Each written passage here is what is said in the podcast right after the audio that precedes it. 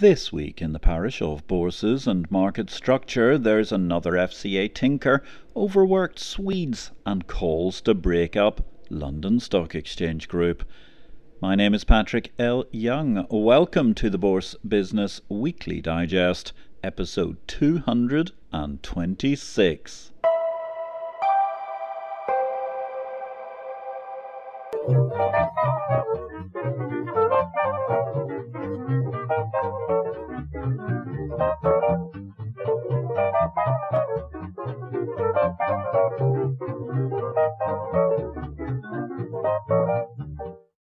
Good day, ladies and gentlemen. This is a very brief reduction of highlights amongst the key headlines from the week in market structure. All the analysis of the many events and happenings from the past seven days can be found in Exchange Invest's daily subscriber newsletter, the unique guide to the bourse business sent daily to your inbox. More details at exchangeinvest.com. And a very happy new year to you all, ladies and gentlemen. And let's start in BitCarnage this week. Happy news for FTX creditors. Liquidators are saying payments could be as high as 90%, while in the open market, Bloomberg reports that FTX claims have reached 73 cents on the dollar on a claims market platform. It's certainly a long way from the dark days of a year ago when all seemed lost. Although, how can we summarize the year in crypto 2023? Well, it certainly had a new hope, but it's quite a sting in the tail given the distributed truth reported by Bloomberg, which appears to suggest that crime pays. That Bloomberg headline ousted Binance founder, and indeed one might add fugitive, CZ's fortune grew by $25 billion in 2023. If you enjoyed this excerpt, you may be interested to know you can read BitCarnage every day in Exchange Invest.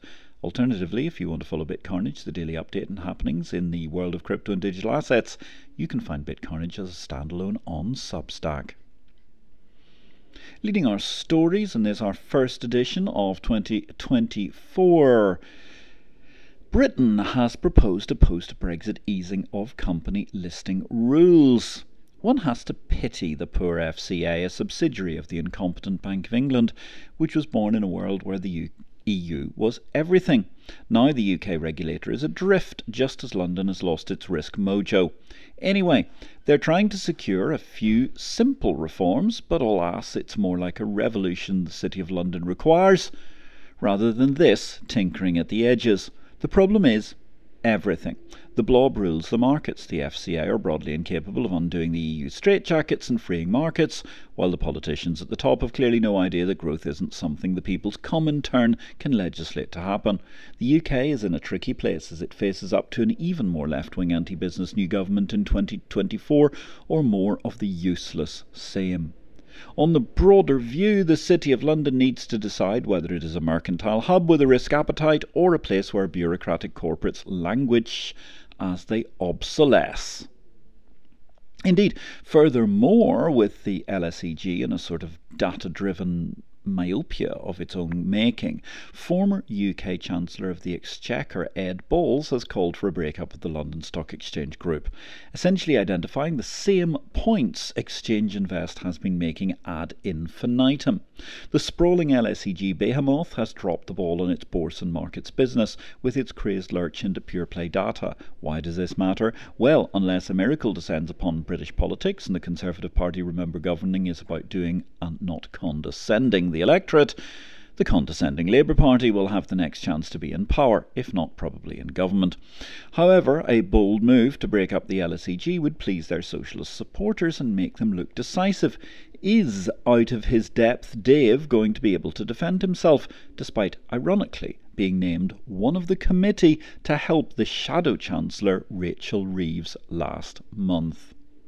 In a more positive note, somebody who does believe in their own platform, Aquis Exchange founder and CEO Alasdair Haynes buying 1,482 shares of his firm's stock just before Christmas, Wednesday, December 20th.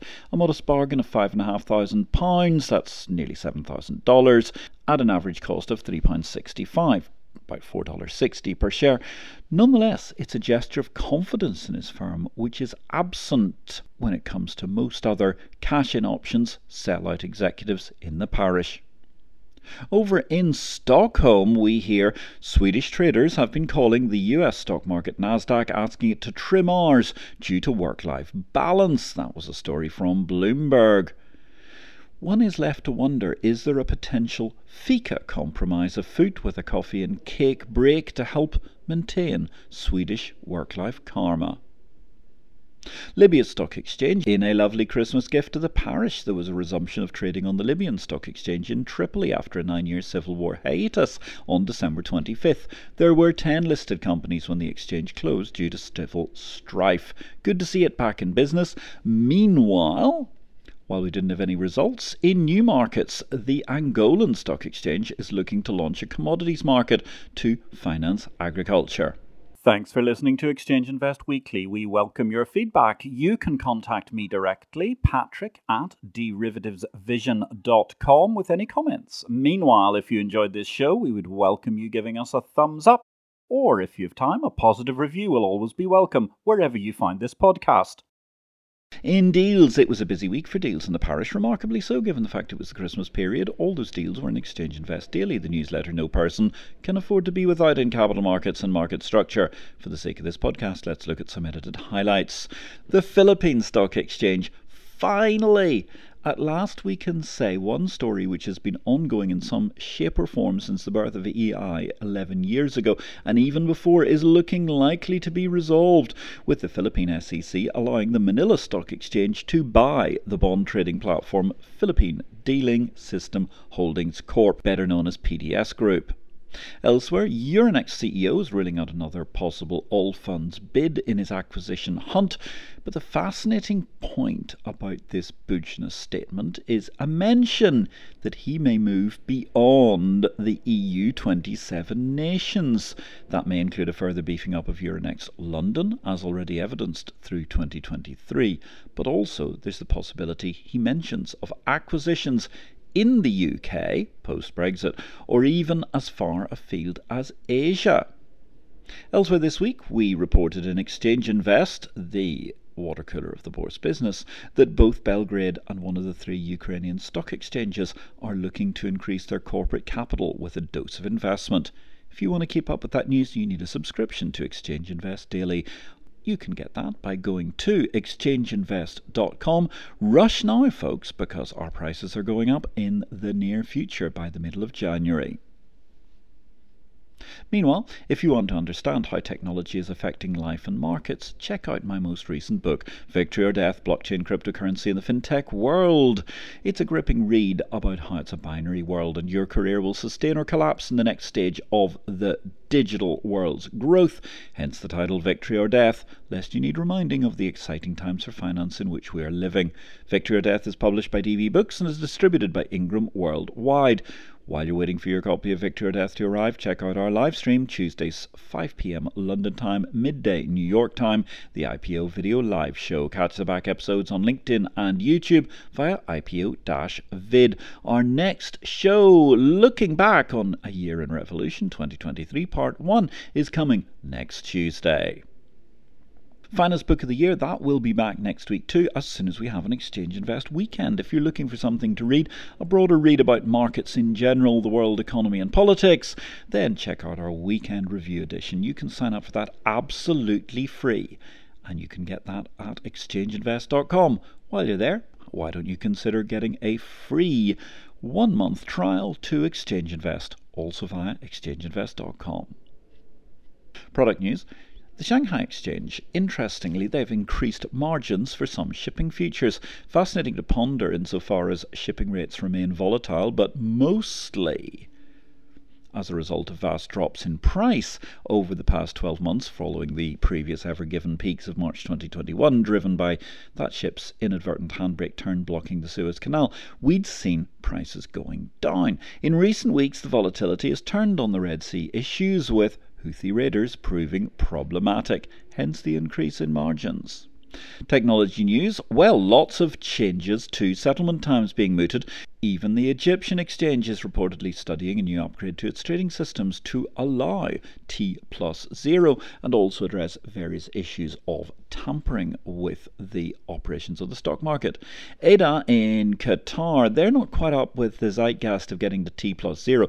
They've just delayed until March 2024 a move from T plus three to T plus 2 in coordination with the Qatar Financial Market Authority at the request of the local custodians. However, in India, SEBI is taking its first steps to introduce instant settlement in the Indian stock market. That's going to move ultimately to a T plus zero settlement cycle.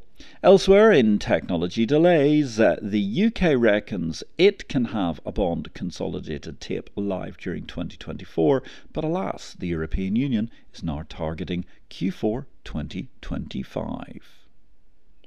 In regulation news, the SEC is poised to rework the stock buyback rule after a court tossed it out. That's according to Bloomberg Law News. I'm reminded of a comment from the Berkshire Hathaway annual letter of 2022 and I quote, gains from value accretive repurchases, it should be emphasized, benefit all owners in every respect. Imagine, if you will, three fully informed shareholders of a local auto dealership, one of whom manages the business. Imagine further that one of the passive owners wishes to sell his interest back to the company at a price attractive to the two continuing shareholders. When completed, has this transaction harmed anyone? Is the manager somehow favoured over the continuing passive owners? Has the public been hurt? When you are told that all repurchases are harmful to shareholders or to the country, or particularly beneficial to CEOs, you are listening to either an economic illiterate or a silver tongued demagogue. Characters that are not mutually exclusive. R.I.P. Charlie Munger. In career news this week, well, there's been a lot of feedback and blowback and all manner of comment, predominantly positive, about the arrival of the Hong Kong Exchange's first female CEO. Nicolas Aguzin was not fortunate, and overall I cannot help but feel that part of the problem here remains the ludicrous conceit that a top tier banker can simply walk into running an exchange seamlessly. That's not to criticise Aguzin per se, as he did a lot to maintain the HKEX profile worldwide, and I do not think he made any significant errors. However, pushing bankers into the C suite remains an interesting quirk of the parish, a masochistic prevailing tendency to deploy outsiders to run bourses where there is a growing cadre of insiders who get the for profit electronic digital market approach. Heaven knows it's been 25 years, so how on earth there can be those who do not get the plot? No, no, no, don't email me, ladies and gentlemen. I know there are all too many of them. They're also notable, I have to say, that those parties do not read Exchange Invest, I hasten to add. Anyway, on the broader picture of Hong Kong exchanges, farewell to Nicolas Aguzin. Again, I wish him all the best. We're really excited at Exchange Invest to see Bonnie Chan taking the helm. Hong Kong goes through remarkable paroxysms of doom and cyclical downturns, and this is a typical series of the genre. The future for Hong Kong exchanges is spectacular. Meanwhile, there was an interesting footnote in the past week via Yahoo from the South China Morning Post. And I quote The city's market regulator has been inundated with applications from financial firms and individuals seeking financial services licenses despite a downturn in the capital market. Elsewhere in career news this week, the NGX Group has announced the appointments of Temi Popoola and Jude Chiemeka as GMD CEO designate of Nigerian Exchange Group plc and acting CEO of Nigerian Exchange Limited, ahead of the retirement, as planned, of Oscar Onyema. The Budapest Bourse, they've elected a new chairman, Barnabas Virag, a deputy governor of the National Bank of Hungary, who replaces another National Bank of Hungary deputy governor, Mihaly Patai. Over in India, SEBI have approved the appointment of Pramod Agrawal as BSE chairman. Pramod Agrawal is a former IAS officer of the Madhya Pradesh cadre and has served as Coal India chairman from February 2020 to June 2023. I must admit I'm not overly convinced about perpetually adding retired civil servants as exchange chairman, albeit SEBI seems to clearly like this approach. And then, ladies and gentlemen, when we look to Big World, well, we're actually looking to Big World within the parish. Tom Peterffy, the mega multi billionaire founder and overall commander of Interactive Brokers, according to Forbes, has never read a single investment book. A highly educating fact in and of itself, and on that mysterious and magnificent note, Thank you for listening to this EI Weekly Podcast 226. Join us daily via exchangeinvest.com for the newsletter of the Bourse Business, or if you have a new exchange you'd like built, get in touch. My name is Patrick L. Young, and I wish you all a great week in life and markets.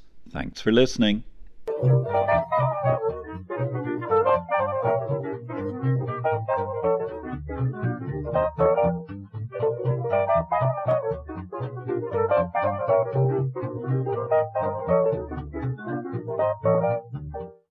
This show relates to the business of bourses.